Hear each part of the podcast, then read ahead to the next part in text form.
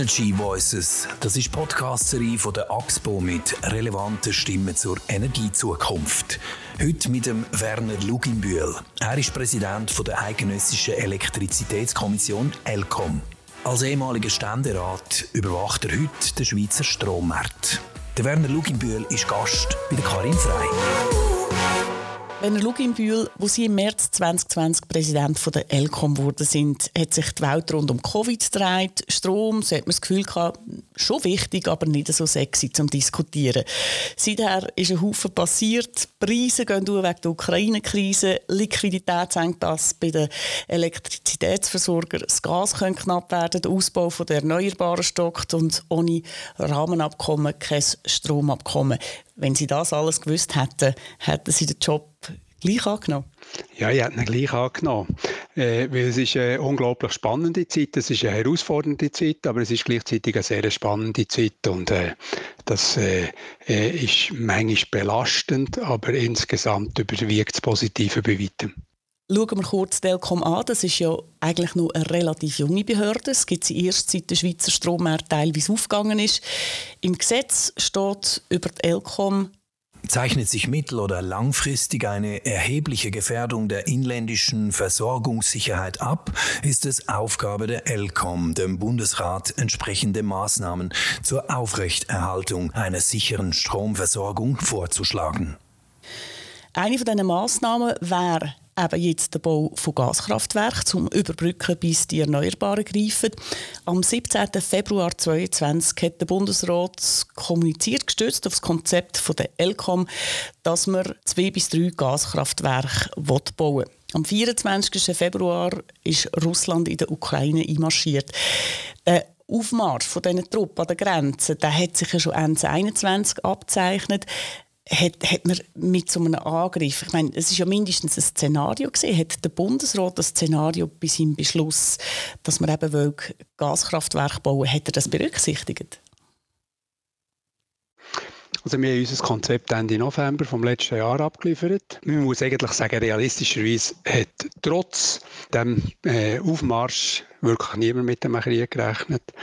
Äh, er ist leider trotzdem eingetreten. Wir haben in unserem Konzept, das wir äh, letztes Jahr abgeliefert haben, schon erwähnt gehabt, dass man bei der auftretenden Gasknappheit sich auch müsste überlegen die Gaskraftwerke mit Heizöl zu betreiben. Äh, dass man die alle äh, so müsste gestalten, dass sie könnten nachher gerüstet werden. Wenn wir heute unser Konzept würden schreiben, dann würden wir immer noch Gas vorschlagen, weil bis ins Jahr 2025 ist gar nichts anderes möglich.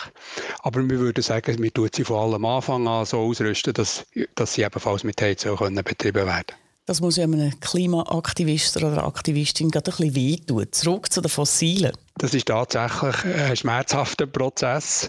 Es ist auch für mich persönlich ein schwieriger Prozess gewesen, weil ich selber maßgeblich im Ständerat am CO2-Gesetz mitgeschafft habe. Und für mich ist es ein weiter Weg gewesen. Aber wir würden ja die Gaskraftwerke als Reservegaskraftwerke konzipieren. Das heißt, im Normalfall laufen sie nicht. Ausser wir haben eine außerordentliche Situation. Wir können Versorgung nicht sicherstellen. In diesem Fall müssten sie angeworfen werden. Also eigentlich ein riesiges Notstromaggregat für das Land. Und die Ängste bestehen ja. Der Krieg in der Ukraine hat einen Einfluss auf die Gasversorgung. Denkbar ist sogar, dass Russland seine Lieferungen einstellt oder dass die EU gleich noch ein Embargo gegen russische Gaslieferungen beschließt. Wie kommt man denn zum nötigen Gas? Oder gehe ich mir dann von Anfang an auf Öl? Wahrscheinlich würde man relativ früh auf Heizöl umstellen. Aber vorher probierte man natürlich alle Möglichkeiten auszuschöpfen. Und irgendwann wird sich in Europa, so unsere Annahme, auch eine gewisse Normalisierung von der Situation wieder ergeben, hoffentlich.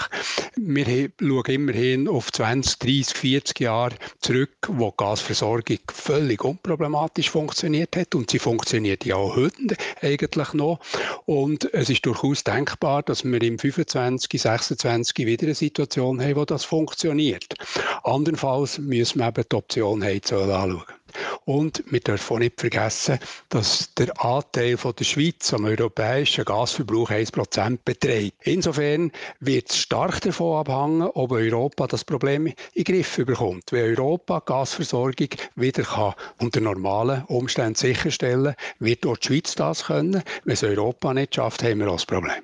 Am liebsten selber und daheim produzieren. Das hat Priska Wiesmer-Felder, Luzerner Mitte-Nationalrätin und Initiantin von einem Windprojekt bei uns im Energy Voices Podcast gesagt. Ich bin einfach überzeugt, dass wir es uns gar nicht leisten können, auf äh, das zu verzichten, auf die Energie, die wir bei uns produzieren können. Im Gegensatz zu den Anlagen im Ausland, die vielleicht noch ein bisschen produktiver sind, sind eben die, unsere Anlagen haben wir den Strom bei uns in der Schweiz, können den auch brauchen. Und wenn er im Ausland produziert wird, dann haben wir ihn noch nicht bei uns. Und darum gibt es SVP-Nationalräte wie der Christian Imark, der von einer inländischen Gasförderung träumt. Macht das Sinn? Im Grundsatz äh, wäre es natürlich schön, wenn wir im Inland könnten Gas fördern Aber das werden wir bis jetzt 25 nicht herbringen und wir brauchen eine Lösung im 25. Wir haben ja, glaube ich, etwas äh, gelernt jetzt in diesen Krisenjahren, dass wir irgendwie müssen die Unabhängigkeit vergrößern vom Ausland und dass wir dort, wo wir nicht können, unabhängig werden vom Ausland, dass wir die Abhängigkeit auf mehrere Zulieferer müssen verteilen. Also das ist sicher eine wichtige Lehre aus diesen Jahren heraus und das, da wird in den nächsten Jahren in den künftigen Strategien stark darauf müssen achten. Langfristig wird die Schweiz ja in die sichere Versorgung mit erneuerbaren Energien investieren. Telkom hat darauf hingewiesen, es muss vorwärts gehen dass äh, das Winterhalbjahr eben vor allem ein Problem könnte werden und zwar schon gleich. Was müsste denn jetzt sofort passieren, wenn man nicht will, dass wir auch in einen Mangel kommen? Also grundsätzlich hat ja Telkom schon im 18. zuerst mal gewarnt davor, dass nach Außerbetriebnahme von der Kernkraftwerke dass jetzt grosse Lücken entsteht, dass zu viel müsste importiert werden. Und auf das mittel- und langfristige Ziel her müssen die Erneuerbaren, sei das Wind, sei das PV, sei das Wasser, ausgebaut werden. Das ist ganz ein wichtiges Anliegen. Und bei allem, was jetzt kurzfristig muss getroffen werden, darf man das nicht aus den Augen verlieren und das muss konsequent angegangen werden. In der Zwischenzeit sind noch kurzfristige Probleme dazugekommen, eben kein Stromabkommen, das heisst Problem schon, mögliche Probleme schon ab 25 und jetzt noch der Krieg, mögliche Probleme bereits ab nächstem Winter. Dort müssen Massnahmen getroffen werden, kurzfristiger Art und Weise.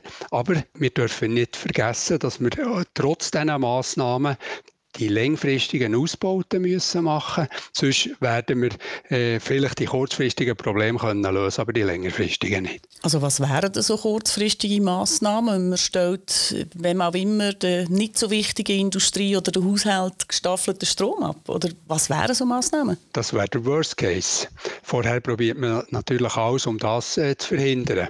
Also etwas, was jetzt auf nächsten Winter vorbereitet wird, das ist die hydraulische Reserve. Das heisst, der Unternehmen wird im Wettbewerbsverfahren angeboten, dass sie sich an diesem Wettbewerb können beteiligen können, Teil vom Wasser zurückbehalten, dass wir gegen Ende des Wetter, wo tendenziell Engpässe auftreten, das Wasser noch zur Verfügung haben. Das ist eine kurzfristige Massnahme, die kann man auf nächsten Winter noch treffen. Daneben werden mehrere technische Massnahmen jetzt auch noch geprüft, weil wir wissen, dass wir im nächsten Winter könnten ein Problem bekommen mittelfristige Massnahmen, also auf die 25, 26, das wäre eben als zweite Reserve die Gaskraftwerke, die müssten bereitstehen für den Fall, dass wir nicht genügend könnten importieren Wenn wir mit der Europäischen Union, wenn wir unter den TSOs nicht die nötigen Verträge bekommen. Und dann eben auf das suchen die langfristigen Massnahmen Ausbau, Ausbau, Ausbau. Eine Schwierigkeit ist ja einfach, dass in der Schweiz Infrastrukturbauten extrem schwer haben. Es äh, greift den NIMBY-Effekt, den Not in my Backyard-Effekt. Natur- und Landschaftsschutz stellt sich quer, sobald man irgendwo etwas herstellen will, wo könnte schwierig sein. Und da fordert ja Telkom, dass eben der Schutz von Biotop zum Beispiel einfach nicht mehr über allem steht, sondern dass je nachdem eben die Energie oder die Stromversorgung Vorrang hat. Es braucht eine Vielzahl von Massnahmen. Es braucht schnellere Verfahren und es muss auch leichter werden, dass man Projekte realisieren kann. Wir sagen nicht, dass es einen Vorrang braucht von Energieanlagen, aber wir sagen, es sollte auch in heiklen Gebieten eine Interessenabwägung möglich sein. Also es kann nicht sein, dass überall die Interessen vom Umweltschutz oder vielen Orten die Interessen vom Umweltschutz höher gewichtet werden. Es müsste eine Interessenabwägung möglich sein und wenn irgendwo Projekte könnten realisiert werden, die von nationalem Interesse sind, dann sollte das auch in solchen Gebieten möglich sein. Aber haben Sie das Gefühl, da sagt die Bevölkerung Ja dazu? Wenn man die letzte Umfrage äh, vom Schweizerischen Elektrizitätsverband anschaut, ist ein gewisser Gesinnungswandel spürbar. Aber es ist nicht wegzudiskutieren, dass es not in my backyard Phänomen natürlich gibt. Dazu kommt, dass wir in einem Land, wo klein ist, leben, wo die Bevölkerungsdichte schon hoch ist und dass es in einem sättigen Land naturgemäß viel schwieriger ist, Projekte zu realisieren, als wenn man riesige leere Flächen hat. Eins ist die Infrastruktur, das andere ist aber auch der Markt, die Wirtschaft und die schlägt ja im Moment unglaubliche Kapriolen. Wenn man den Energiemarkt anschaut, teilweise exorbitant hohe Strompreise. Das wiederum bringt die Stromkonzerne in die Schweiz. Der Bundesrat Maurer vergleicht die Situation mit der Bankenrettung von der UBS. Es braucht einen Rettungsschirm für die Stromversorger. Braucht es nicht?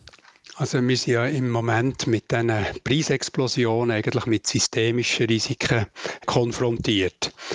Aus Sicht von der Elcom muss es mittelfristig sicher darum gehen, dass wenn eine Firma aus solchen Gründen in Schwierigkeiten kommt und würde Konkurs gehen, dass die Kraftwerke trotzdem weiterlaufen. Ich wollte fragen, was würde passieren, wenn, wenn jetzt jemand Konkurs geht? Das ist, eben, das ist genau die Schwierigkeit und darum ist der äh, Schirm konzipiert worden. Die Vorbereitungsarbeiten sind noch nicht so weit gediehen, dass wir in jedem Fall könnten davon ausgehen dass wir nicht mit einem Systemzusammenbruch infolge von Kaskadeneffekten müssten rechnen Und darum, bevor dass wir die Lösung haben, dass wir das Business Continuity Management, also der Fortbetrieb der Kraftwerke in jedem Fall sichergestellt hat, ist es wahrscheinlich ein Gebot der Vorsicht, wenn man den Rettungsschirm mal aufspannt und zur Verfügung stellt und der als Last Solution quasi, wie alle anderen Möglichkeiten ausgeschöpft sind. Zu diesem Mittel haben ja jetzt auch andere europäische Länder gegriffen, um zu verhindern, dass es zu größeren Problemen kommt. Als bürgerlicher Politiker muss Ihnen da ja das Herz ein bisschen blüten, oder? Energiepolitik ist Sicherheitspolitik, ist Wirtschaftspolitik schon wieder ein Ort, wo der Staat mitredet. Also ich bin kein Politiker mehr.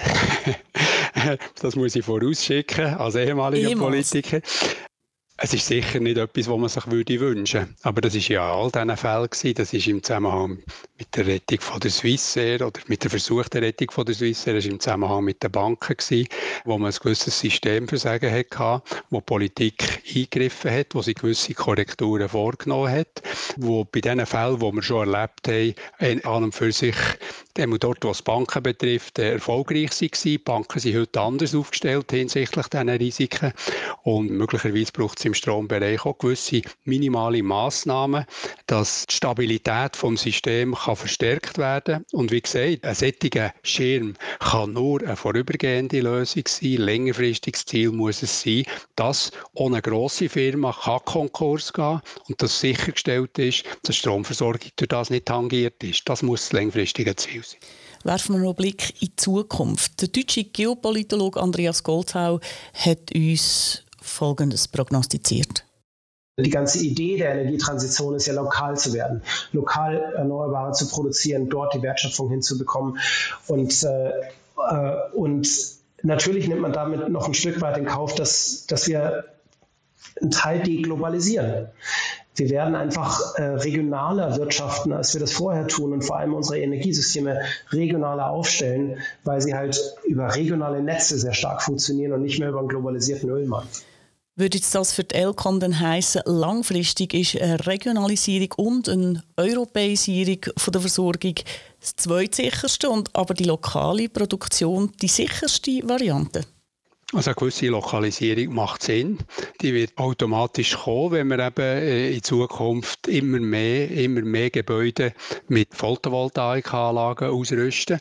Das ist ganz sicher so. Aber wir sollten auch die Opportunitäten der internationalen Märkte nutzen. Und darum werden wir auch in Zukunft die Möglichkeit müssen haben, können zu importieren, aber auch können zu exportieren in gewissen Zeiten. Und diese Optionen müssten wir in jedem Fall probieren offen zu behalten. Das heißt sofort wieder verhandeln mit der EU? Ja, wir brauchen eine Lösung mit der Europäischen Union, so schnell wie möglich. Stellen wir uns vor, wir werden in Zukunft sehr viel mehr Produktionen an neu Erneuerbaren haben, Wind, Sonne. Wir werden zu gewissen Zeiten Überflüsse haben und es wäre äh, schade und auch falsch, wenn die Schweizer Wirtschaft, wenn die Schweizer Bevölkerung von diesen ökonomischen Vorteilen nicht könnte profitieren. Darum ist nach unserer Auffassung neben der Lokalisierung auch eine Vernetztheit mit Europa, mit anderen Ländern ist wichtig und tut unsere Versorgungssicherheit insgesamt äh, stärken und verbessern. Herzlichen Dank, Werner Luginbühl. Zum Schluss, wie bei all unseren Gästen, noch zwei kurze persönliche Fragen. Was ist Ihr eigener persönlicher Beitrag zu einer nachhaltigen Energiezukunft? Ich habe vor 15 Jahren meine Ölheizung mit einer Wärmepumpe ersetzt. Nicht, weil es dann nachher war, sondern weil ich überzeugt war, dass es bessere Möglichkeiten gibt als Öl. Ich mache seit acht Jahren mein Warmwasser mit der Sonne und seit drei Jahren tue ich mein Elektroauto mit PV-Strom tanken. Jetzt ist das ein wunderbarer Beitrag, wenn Sie das Gesamtsystem anschauen, das grosse, die Schweiz oder bis in die Welt raus und Sie könnten auf den Klapf etwas ändern, wo Sie wetten. Was würden Sie machen? Wahrscheinlich ähm, würde Lenkungsabgaben auf dem Energieverbrauch äh, am meisten bringen, dass wir die Energiewende äh, in vernünftigen Fristen schaffen. Also ich würde flächendeckend, weltweit äh, oder zumindest europaweit, würde Lenkungsabgaben einführen.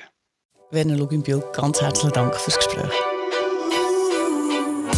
Energy Voices, das ist die Podcast-Serie von der AXPO mit relevanten Stimmen zur Energiezukunft. Wir freuen uns auf Ihr Feedback via Mail an podcast.axpo.com oder über Twitter unter dem Hashtag Energy Voices.